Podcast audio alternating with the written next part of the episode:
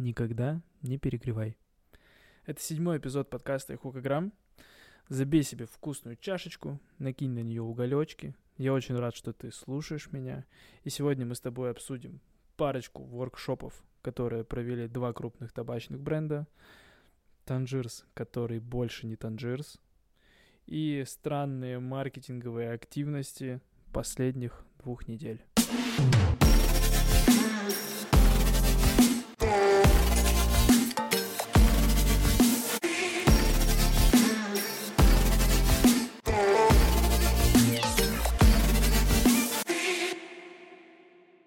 За последние 2 недели прошло 2 достаточно прикольных маркетинговых ивента от 2 крупных табачных компаний. Первый — это Overdose Beta от компании Берн. Второй — это воркшоп от компании Дарксайд. У нас появляются тренды на воркшопы. Что это было такое? Для начала расскажу, что это было от Берна. Ребята собрали порядка 120, по-моему, человек. Это были кальянные мастера Москвы, блогеры, владельцы разного бизнеса. И они поделили всех на команды. Поделили на некое количество отделов. То есть кто-то отвечал за блогеров, кто-то отвечал за маркетинг, кто-то отвечал за производство табака, кто-то за упаковку табака. И там было еще какое-то количество команд, не очень сильно я помню. Но что мне в этом понравилось? То есть команды разделили, им дали задачи, и им дали 2 менторов. Один ментор был от компании Burn, и один ментор был внешний. Как правило, это либо блогер, либо какой-то более-менее медийный, известный владелец лаунжа или хорики. Я был в команде вместе с Ромой Крецу, и мы отвечали за комьюнити. Вся эта история продлилась порядка 5-6 часов. Было много кальянов скурено, не только Overdose.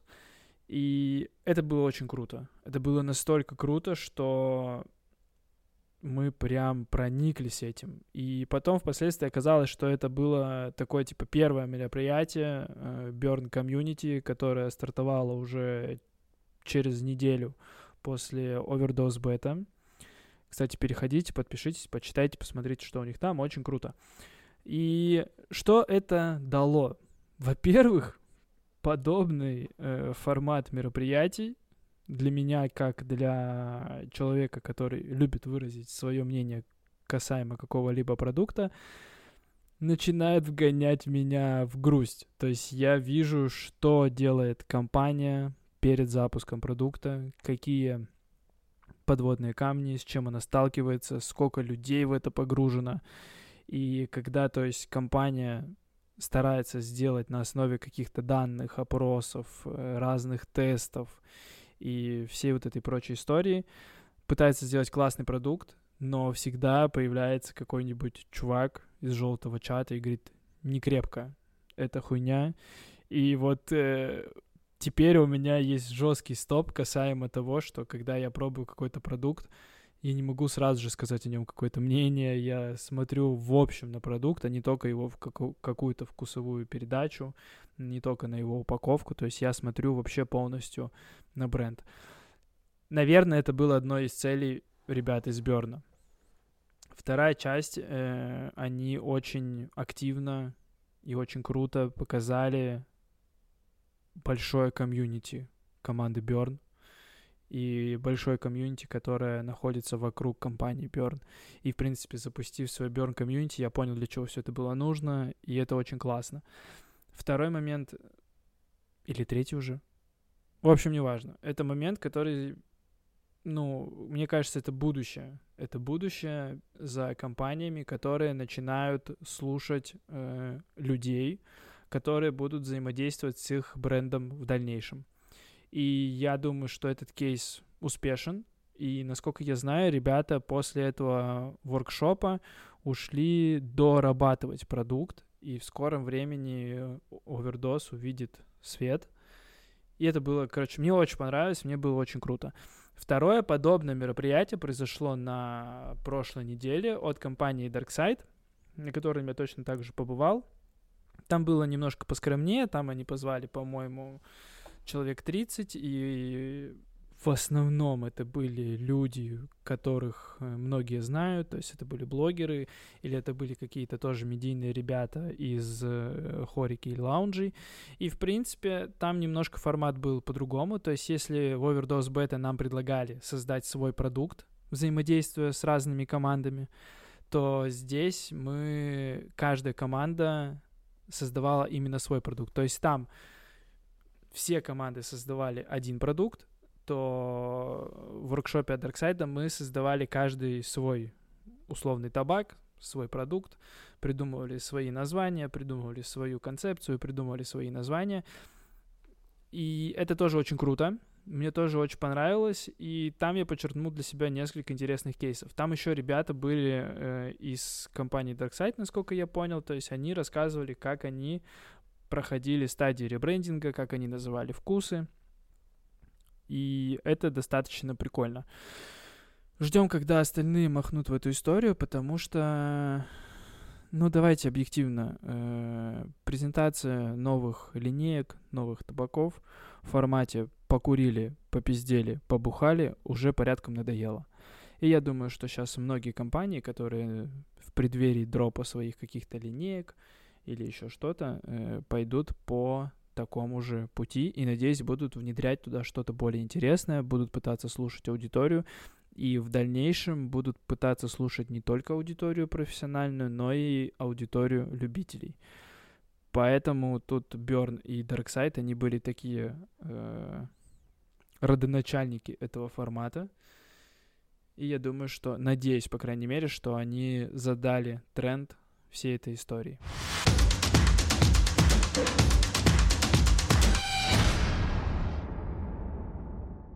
Вторая новость этих двух недель, которая, наверное, более интересная, более приземленная и которая волнует всех нас. После введения санкций USA у нас у всех возник вопрос, как теперь будет поставляться танжирс. В целом, я думаю, что серых схем и безакцизного танжирса, поставки безакцизного танжирса никак не поменялись. Возможно, какие-то логистические цепочки нарушились, и они теперь будут немножко по-другому работать. Но вроде бы как все осталось по-старому. Что касаемо акцизного танжирса. Как мы знаем, акцизный танжирс поставляла компания Art Hookah. Они вроде бы как владеют правами вообще на товарный знак танжирс в России. Что у них там, как там, неизвестно. Я думаю, что в скором времени поговорю с Кириллом Глущенко и с Тёмой Синяковым. Они расскажут, и я это опубликую в своем телеграм-канале, как у них там, какие договоренности и права выстроены. Но появились два интересных бренда, которые называются Биркук и Ноер. Это два бренда, которые называются линейками танжирс. И самое интересное, что там как раз-таки есть танжирс, кто является родителем этой истории. Это Умрат из компании Mongol Group, и это Володя Денежкин, владелец бренда «Молодость», совладелец и углей «Вака». История, значит, заключается в следующем. Как говорит сам Умрат, после объявления о запрете продажи табачных и алкогольных изделий из США в Россию, одним из таких вопросов стала продукция всеми известной американской компании в кальянной индустрии. Российская сторона обратилась к нам. Непонятно, что за российская сторона, непонятно, что за конгломерат российской стороны. Это лично для меня непонятно. Российская сторона обратилась к нам, чтобы мы организовали логистику и сопровождение. Что мы и сделали. Я рад, что несмотря на все трудности, с которыми сталкивается российский покупатель, есть всегда выход. Про оригинальность речи и не может быть. Табак скажет сам за себя. Пусть нестандартные решения не позволяют вам впасть в ступор. И как бы ни назывался Макдональдс, только так, весело и вкусно, это он и точно он. Вы знаете, что это точно он. И дальше начались какие-то интересные, угарные, прикольные истории, которые сопроводились моими любимыми мемасами. Ребята из Art Hookah выложили такую угарную историю. Они написали следующее. Сегодня о знаменательном событии, главная сенсация этого года, созданной вопреки геополитическим проблемам. Предприимчивые бизнесмены европейского и азиатского континента смогли найти общий язык и создать инновационный стартап, затмивший Илона Маска. Бессмысленные попытки протолкнуть на рынок два неудачных бренда «Осман» и «Молодость» не увенчались успехом, но бизнесмены не повесили нос, а объединились и нашли выход из ситуации. Как я смотрю на это с точки зрения потребителя? Прикольно, поржали, все друг друга подъебали. Мне, в принципе, насрать. Мне важно, чтобы Танжирс был на полках. Скорее всего, по цене чугунного моста. Вряд ли я буду его покупать. Но, тем не менее, спрос на эту продукцию все равно имеется. И иногда хочется покурить танжа и прикупить его. Как я смотрю на это с точки зрения маркетинга? Ребята подъебали, прикольно. У продукции Османа, Mongol Group точнее, всего Mongol Group, действительно есть некая проблема с покрытием рынка, но вроде бы как Ханберли потихонечку занимает свои позиции, но Осман, я как похоронил его 2 года назад, я так до сих пор считаю, что он должен быть похоронен. По всему остальному не знаю. Касаемо продукции «Молодость» ничего не скажу. Ребята только начали. Концепция прикольная, название прикольное, все прикольно. Возможно, у Володи Денежкина хорошо выстроена дистрибуция. Судя по всему, Умраз здесь выступает как поставщик. Володя выступает здесь как контрагент по дистрибуции всего этого. С точки зрения маркетинга, на выпад Art Hookah я смотрю, типа, да, прикольно, угарно. С точки зрения бизнеса, ну, пиздец. Не очень понимаю, как там все построено. В целом, я тогда не понимаю, почему людям, которые все время хейтили Art Hookah касаемо того, что нет танжа в стране, что вы его не везете или еще что-то, у вас вечные проблемы с поставками, почему более предприимчивые люди ранее не сделали такой финт ушами. Касаемо оригинальности продукции, я не знаю. Я почему-то в этом не уверен. Тут вопрос того, какие договоренности у Art Hookah Family с головным офисом Танжирса. То есть я слабо себе представляю, что американские ребята, которые дрочат на все вот эти авторские права и прочее, взяли и просто такие типа, да, конечно, давайте паковать наш табак в другой бренд. Я думаю, что это полулегальная какая-то схема. Есть такое ощущение, что табак приходит куда-то там в Узбекистан или еще куда-то. Дальше он перепаковывается в пачки Биркук и Ноер, акцизируется, и дальше такая история.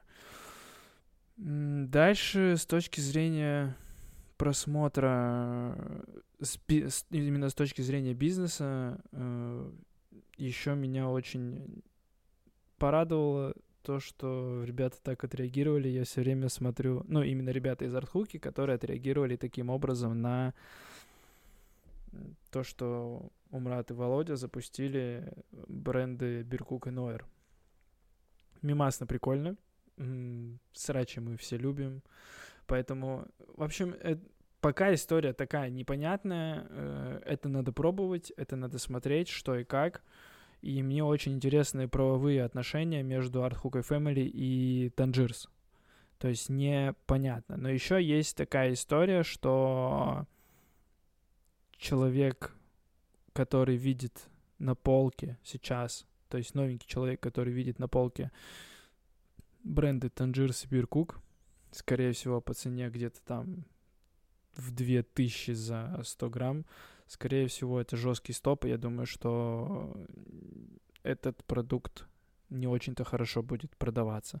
Но поживем, увидим. Я все еще жду какие-то комментарии от Art Hookah Family. Короче, такая история достаточно... И она и интересная, и в то же время она для меня непонятная. Но с точки зрения потребителя и с точки зрения маркетинга это выглядит прикольно и угарно.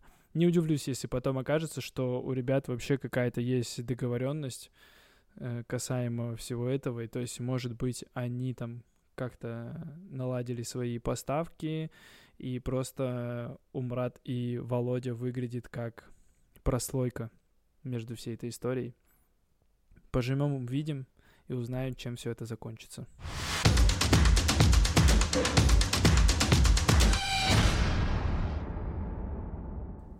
Странный маркетинг кальянных брендов. Я прям за эти 2 недели выстроил свой топ. Конечно же, начнем мы с последнего места. Это коллаборация Moonrave и Треха. Я не понимаю, для чего это нужно. Для увеличения SKU, может быть. Есть такая некая рабочая формула. Чем больше SKU, тем больше прибыль. Но здесь я не понимаю, как это работает. Там коллаборация с Трехой, например. На кого она ориентирована? Ориентирована на покупателя кальянной тусовки. Но можно было выпустить лимитку, там, 2-3 тысячи чашек, и их бы кальянная тусовка раскупила. А основному потребителю кальянной розницы, а мы все знаем, что это люди, которые вообще не знают, кто такой Треха, и кто такие эти блогеры и все тому подобное. Покупать чашку в коллаборации, там, Moonrave Треха, это равносильно тому, что, не знаю... купить BMW в коллаборации Hookagram BMW. Всем абсолютно будет насрать. То есть с таким же успехом ребята из Муна могли просто выпустить новые чашки Moonrave и, наконец-то, напечатать новые коробки. Но зачем-то запустили еще одну коллаборацию с Трехой. Для меня это непонятный маркетинг. На следующем месте... у нас идут щипцы для кальяна Бруска. Я жду, когда Бруска начнут выпускать тормозные колодки. Вообще такое ощущение, что некоторым брендам не хватает инфоповодов, и они принимают решение: так, давайте выпустим что-нибудь, все телеграм-каналы, все блогеры об этом скажут, лишний раз упомянут бренд. Вот как будто бы это выглядит так.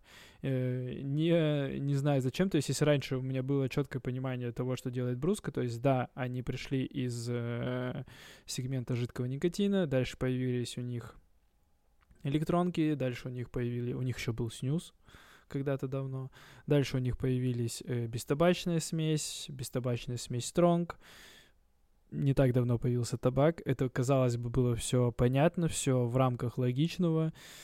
Теперь есть вот щипцы. Ждем кальян, ждем кальянную Бруска, ждем Бруска Шоп, и обязательно нужны тормозные колодки от Бруска.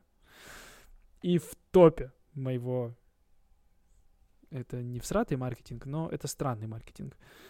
Не хочу оскорблять ребят каких-либо. Со всеми дружим, со всеми общаемся, все окей, но, тем не менее, странный маркетинг, и премию на этой неделе получает компания «Сатир».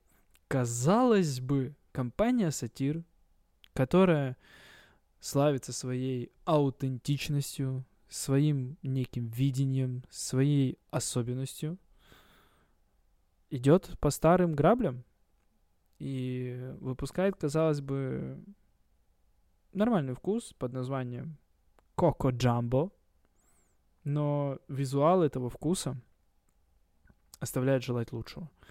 То есть там Рафаэлка, и у нее кожаные ремни в виде... В общем, это в виде секс-игрушки, в виде кляпа. Я публиковал об этом у себя в Телеграм-канале.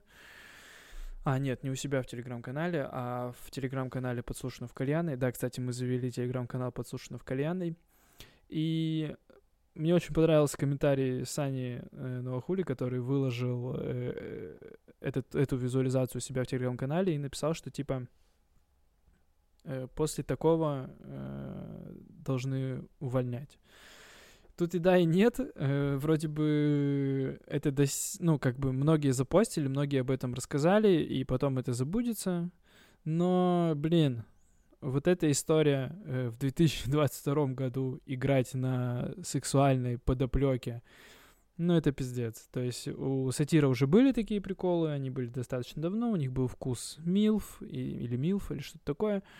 И вот они опять едут в эту историю, и я не понимаю, абсолютно не понимаю, особенно табак, вся их концепция вроде бы понятна, ясна, это должна быть такая брутальная история, но, блядь, кляп — это не брутально, это зашкварно, это стрёмно, это ужасно, и это не круто. И я не понимаю, кто потребители такого маркетинга, и вообще не понимаю, что у ребят там в головах происходит.